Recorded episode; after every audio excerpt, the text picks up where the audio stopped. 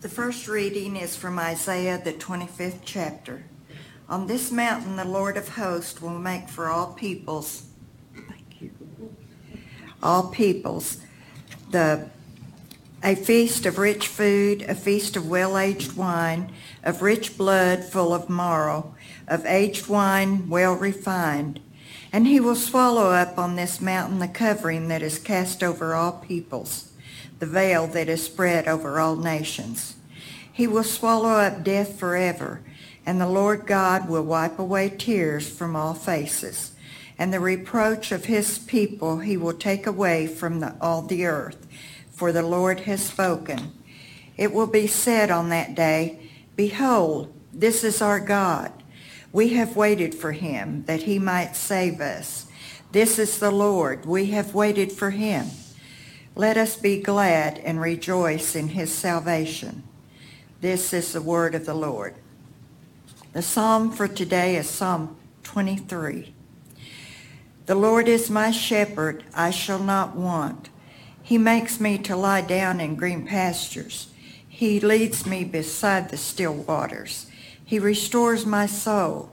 He leads me in the paths of righteousness for his name's sake. Yea, though I walk through the valley of the shadow of death, I will fear no evil for you are with me. Your rod and your staff, they comfort me. You prepare a table before me in the presence of my enemies. You anoint my head with oil. My cup runs over. Surely goodness and mercy shall follow me all the days of my life, and I will dwell in the house of the Lord forever. The second reading is from Philippians, the fourth chapter. Rejoice in the Lord always. Again, I will say rejoice. Let your reasonableness be known to everyone. The Lord is at hand. Do not be anxious about anything, but everything by prayer and supplication with thanksgiving. Let your requests be made known to God. And the peace of God, which surpasses all understanding, will guard your hearts and your minds in Christ Jesus.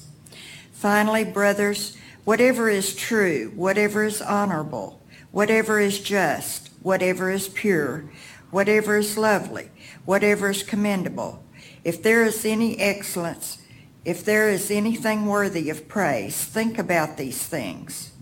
What you have learned and received and heard and seen in me, practice these things, and the God of peace will be with you.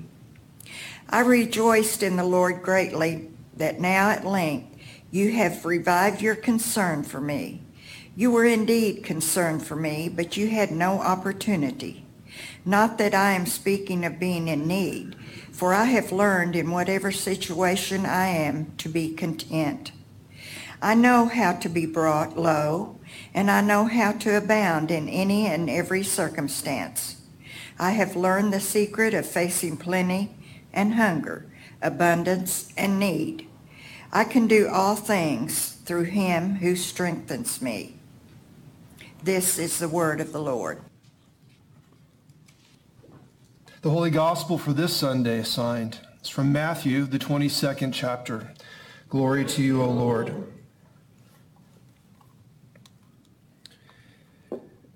Again, Jesus spoke to them in parables. He said, the kingdom of heaven may be compared to a king who gave a wedding feast for his son.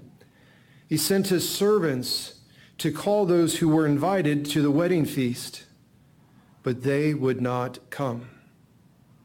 Again, he sent other servants, saying, Tell those who are invited, see, I have prepared my dinner. My oxen and my fat calves have been slaughtered, and everything is ready. Come to the wedding feast. But they paid no attention. They went off, one to his farm, another to his business, while the rest seized his servants, treated them shamefully, killed them. The king was angry. He sent his troops. He destroyed those murderers and burned their city. Then he said to his servants, the wedding feast is ready, but those invited were not worthy. Go therefore to the main roads and invite to the wedding feast as many as you find. And those servants went out into the roads and gathered all whom they found, both bad and good. So the wedding hall was filled with guests. When the king came to look at the guests, he saw there a man who, who had no wedding garment. He said to him, Friend, how did you get in here without a wedding garment? He was speechless. The king said to the attendants, Bind him hand and foot, cast him into the outer darkness. In that place there will be weeping and gnashing of teeth. For many are called, few are chosen. This is the gospel of our Lord. All right, so here's a question. Is it true? I shall never forget that short question once given to me. I just entered my grandparents' home, and as the screen door closed behind me to their nice but modest um, Iowa home right across the street from the fairgrounds there in Spencer. So if the Harrises are watching today, you could probably figure out which house, one of the houses that could be. Um, anyways, I stepped into the kitchen on the edge of this door. Um, my grandmother looked around the kitchen cabinet. She kind of peeked out and around. And in, in a serious, kind of sad tone, she said, Grandpa is waiting for you in the garage. My stomach knotted up. I walked past her, avoiding eye contact, through the kitchen toward the door that would then open into the large two-store or two-car garage, bless you, two-car garage. And there my grandfather was working on some chunk of lawnmower tractor thing that he had taken apart because he needed to repair it. And as he was doing so, he was listening to the AM station that was broadcasting the farm market reports. Now, he knew I was there by the door, waiting, but he kept working for a few minutes longer. And then he put down the tools. He always had those red cloth work rags. So he wiped the oils off his hands, and then he looked at me. His look was angry but not condemning. He said, Come over here. Sit on this stool next to me. Yes, sir. His voice echoed actually disappointment. His eyes were searching my eyes. He was looking into my eyes, but he was like looking through my eyes. He was looking for truth. Truth from a grandson who had done something wrong, something that would bring shame to his otherwise good name in a community. The silence between us in that garage was broken, broken by a piercing question. Is it true? Thoughts and emotions are racing through me. If he knows what I've done, he's going to punish me for it. Should I deny having done it? Like I wasn't there? Should I admit to being there, but it was the, the other kids who were doing it? Should I share the blame and saying something like, well, I didn't want to, but they kind of made me do it? Can I tell him the truth? Is it true? He repeated. Well, I detected a hint of appealing love in the tone of his voice rather than just solely sharp condemnation. He was talking to me as if a man to a man, even though I was a child and he was my grandfather. I looked around hesitantly, probably not much eye contact for maybe a few moments longer, and then I said, Yes, Grandpa. There was fear. I can tell you there was fear. I can also tell you there was shame. And I can also tell you that there was a relief, some deep inside relief that I had confessed. It is true. I did it. I knew that I did not have long to wait to know what he was going to do next.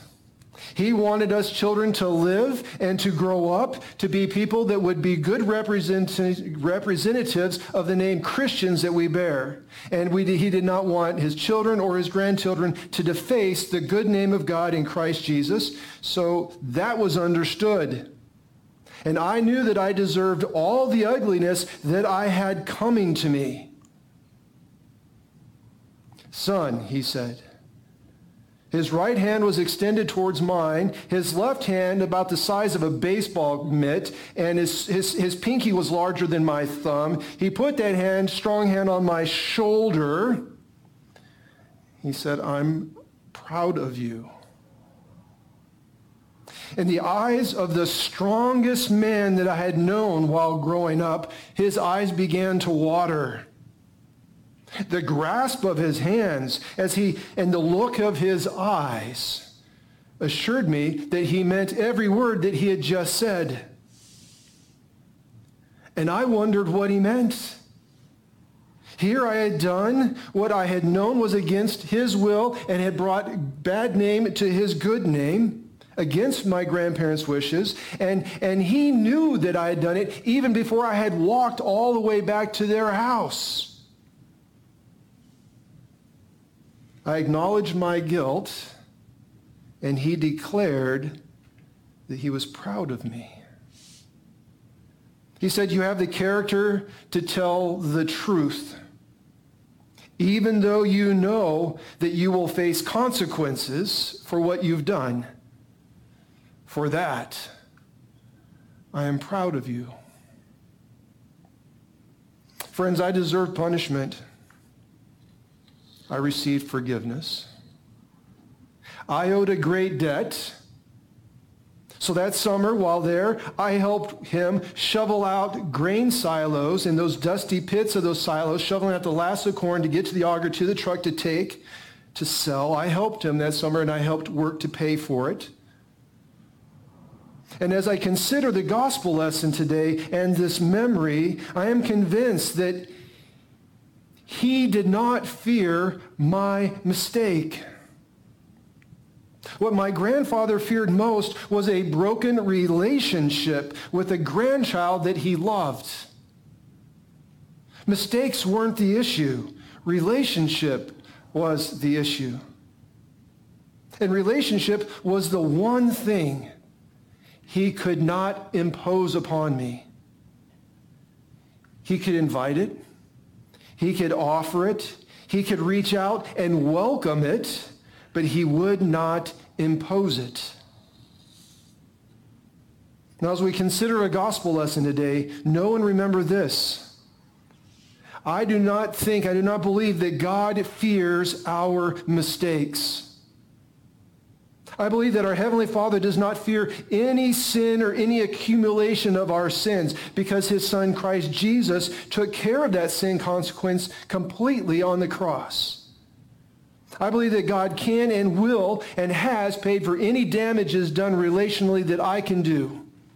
God can and will rebuild anything and anyone at any time if we would but ask for it. The one thing Jesus reveals to us that God, our Heavenly Father, will not impose upon us is that he will not impose and force a relationship with us.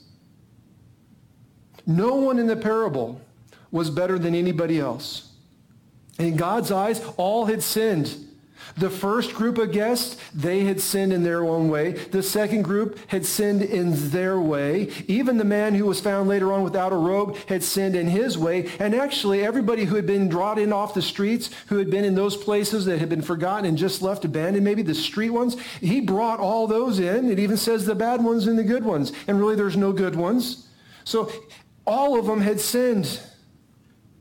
Not one person in the parable deserved an invitation to be with the king at the wedding feast. Not one. Not one person in the parable earned an invitation to be with the God at his banquet. Not one. Everyone invited, everyone was invited through an extravagant display of love by the king, the God.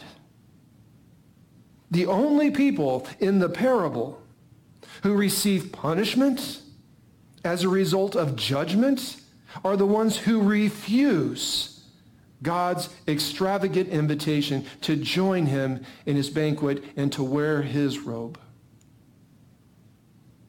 The self-righteous people in the Bible lesson, well, they thought of themselves as high. They, they're, no, they're no worse than anybody else. I'm not doing anything wrong. And they have their own minds, their own, they have their own little kingdoms, and they're living according to it. They don't need God. They're not interested in God. And they're actually very nice. Well, thank you. They don't, they don't get it. And then in the Bible lesson, there's the unrepentant people too distracted being their own gods in their own kingdoms with their own farms, their own business, and their own hobbies, and their only life agendas and appetites. They don't need God. Both of those discarded, both of them discarded a love-filled invitation to be with their God. Actually, they repeatedly in their lives had re- rejected these invitations by God. This was just the last one that was going to be the climactic moment for their rejection. And in this Bible lesson, we will see that our Heavenly Father does not impose relationship on them. Sadly, he witnesses them choose to stay separate from him and ultimately die apart from him. And in the story, the man who was in the kingdom without the wedding robe, he could have had a beautiful, love robe of God placed upon him. It was freely offered. Everyone there came with the rags of the streets they'd left, and every one of them had received the apparel that the king provided for them, the robes of righteousness. They could leave their rags over there, and they, every one of them had it, but not this guy. Everyone there needed the robe. They did not have the king's apparel. Everyone there was offered the robe to replace their sin rags. Apparently, this one fellow, he thought he didn't need the king's royal robe. Even worse, he refused the king's attempt to create relationship. The king finds him. The king notices. It's not good to have rags in the place. You're the only one. So he goes to them like a God to a man, like a father to a son. And the king asks, he says, friend, where's your royal wedding robe? The man refused to answer. He refused to confess. He remained silent. And God? He didn't impose the relationship. Sadly, God witnesses this man reject the relationship and the consequences therein receive. He said no to heaven, and he was escorted to the place opposite of heaven. Many think that this is a parable when they read it. Upon first reading, they, they read this as a parable of judgment. Judgment implies these things. One, that you will be examined. And two, that you will receive according to what's been discovered in that examination. This parable is not about judgment. This parable is about an extravagant, love-filled invitation. This parable is about grace that God is inviting to all people to come to his kingdom, that God is inviting all people later to his banquet hall. And there he provides everything. You bring nothing. He will even provide the robe. He, he is, out of love, he's providing this robe of righteousness. He wants us to enjoy all that he has prepared. Many refuse. Though it hurts the heart of the Heavenly Father, it will be their choice. They will be escorted from all that is God. They will be escorted from the love and the light and the life and the blessedness of God to the place of their choosing.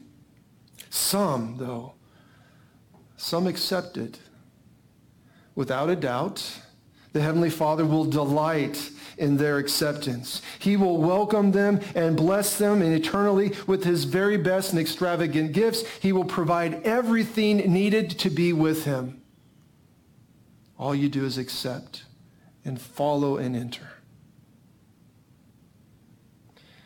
The question for us then, is this true?